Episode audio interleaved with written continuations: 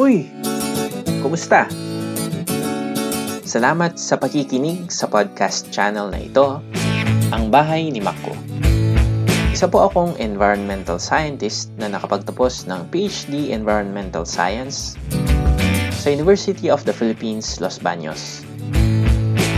Sa audio series na ito, na pinamagatang Readings on Human-Environment Interactions, ibabahagi ko ang aking pagbasa sa mga academic papers o research articles na tumatalakay sa usaping tao at kapaligiran.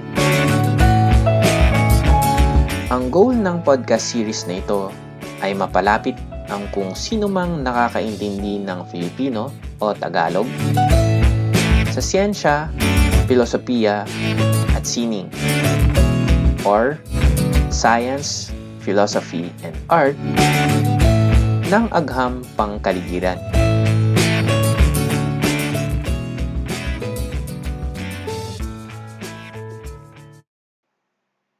Sa ating third episode ay tatalakayin natin ang papel ni na Natalie Siban, Alejandro Fried, Mike Reed, Barry Edgar, Daniel Shaw, and Peter Siwalas noong 2018.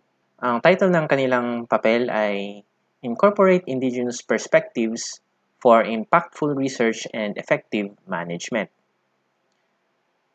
Ang authors ng paper ay primarily mga ecologists na kasama ang apat na indigenous peoples sa Canada. At ang essence ng paper na ito ay ang pag-appreciate sa paggamit ng Indigenous Knowledge Systems and Practices or IKSP sa ecological research. Isang point na na-raise nila ay itong passage na aking babasahin. Ecologists and environmental scientists wish to contribute solutions to pressing conservation problems, such as biodiversity loss or climate change, yet are unaware that their research might occur in places where indigenous cultures have a long history of traditional proprietorship, place based knowledge, governance, and resource management. Dahil ang konteksto ng kanilang research, kanilang papel na pinablish sa journal na Nature, Ecology, and Evolution ay matatagpuan sa Canada, pwede nating sabihin na dito sa Pilipinas, at least kahit papaano ay nagagamit na natin itong integration na ito as practice sa ating mga research. Specifically sa research ng mga ecologists dito sa Pilipinas. Dahil sa Pilipinas ay isa sa mga bansa kung saan maraming mga indigenous peoples ang nakikilala bilang citizens ng bansa. Gawa din ng ating pag-celebrate sa National Indigenous Peoples Month, ang Oktubre bilang buwan kung kailan natin sineselebrate ito ay dahilan din kung bakit ganito ang theme ng ating mga susunod na discussions. Isang key point pa na na-raise ng papel ay itong passage na muli aking babasahin. Indigenous peoples have long histories of place-based living and oral traditions that have generated intricate knowledge about their lands and waters. Such knowledge is embedded in their worldviews and lifeways. Indigenous cultures, however, have been undermined and repressed by colonial histories in many countries. Isa pang paragraph na magandang basahin sa kanilang papel ay ito. Indigenous knowledge and ecological science are complementary, potentially informing each other to enhance research and management outcomes, yet also have important differences.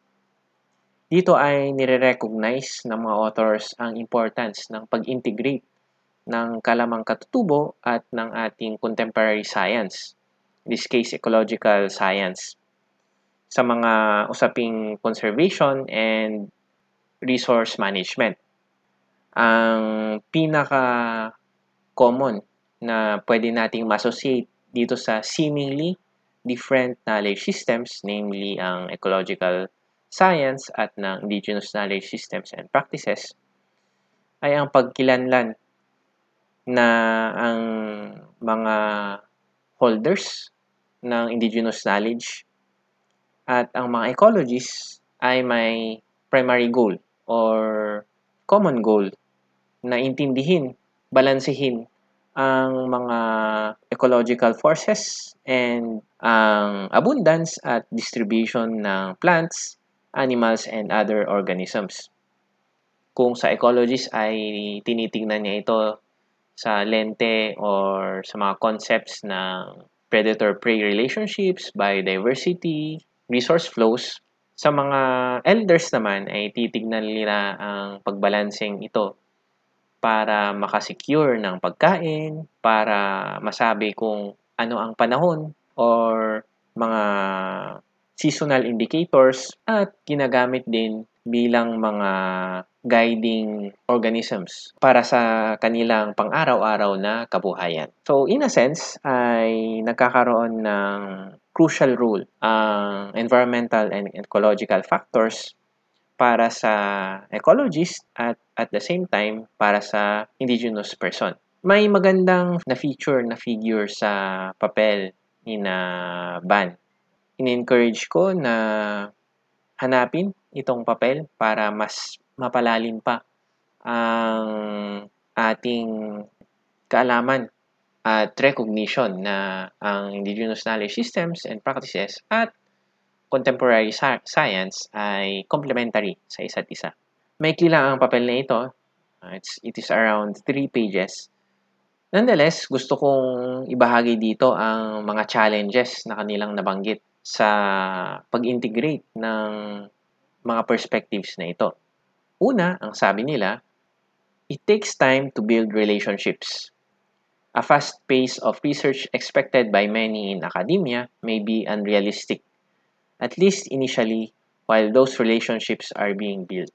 So, bakit na-point out ito? Kasi kapag pupunta tayo sa community para intindihin kung paano ang worldviews or paano ang pagkakaintindi, pagtingin ng mga katutubo sa kanilang environments ay hindi basta-basta nangyayari. Siyempre, kailangan nating i-build ang trust. Kailangan nating ipakita ang ating sincerity.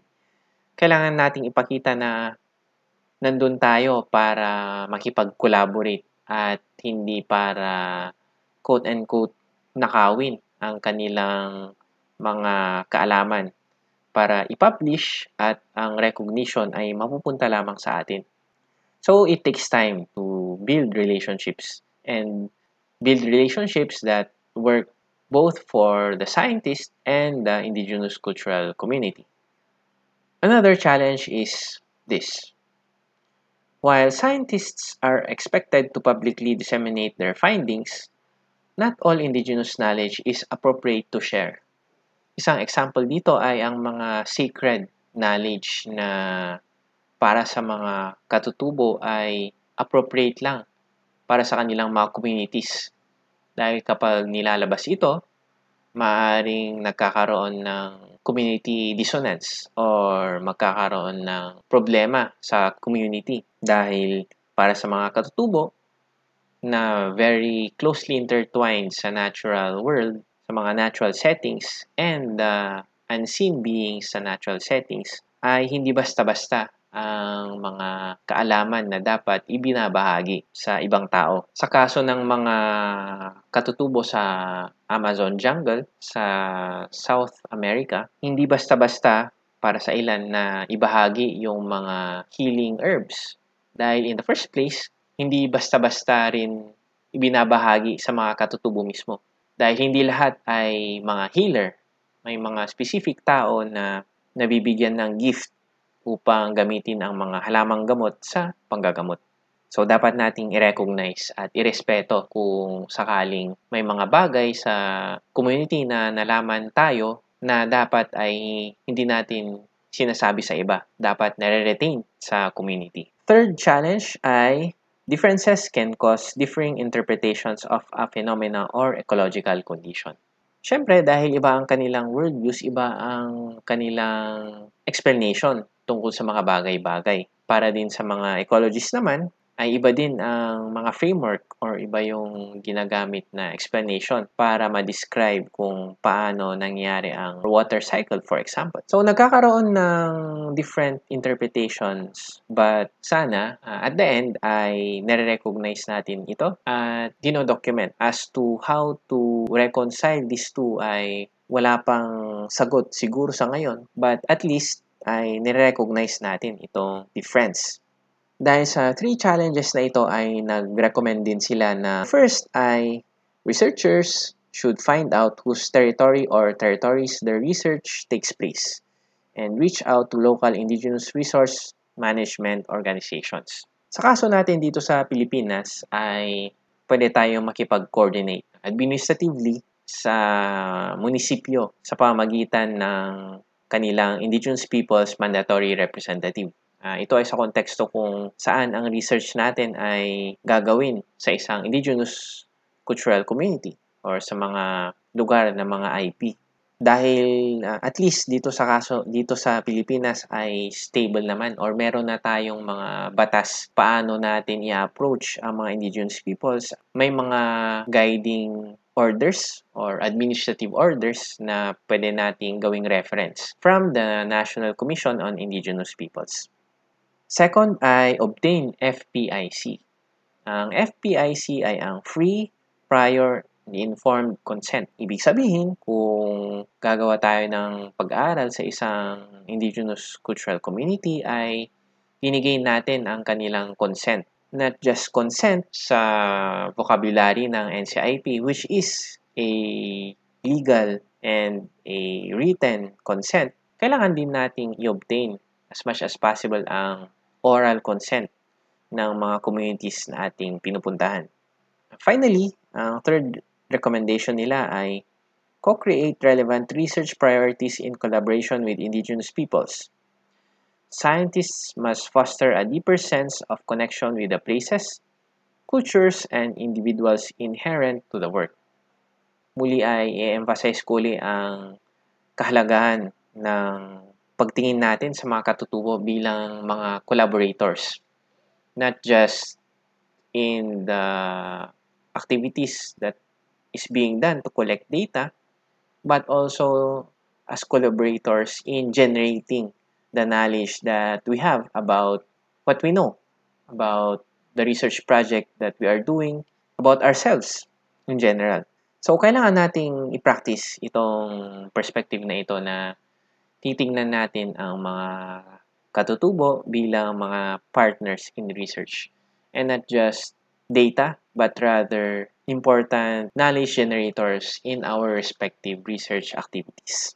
Okay, sana ay may natutunan tayo sa episode na ito. At muli, ang title ng paper na, na ating binasa sa ngayon ay Incorporate Indigenous Perspectives for Impactful Research and Effective Management. Papel ni na Ban, Fried, Reed, Edgar, Shaw, and Siwalas noong 2018 na publish sa journal na Nature Ecology and Evolution Volume 2, Issue 11, pages 1680 to 1683. Salamat sa pakikinig at ingat!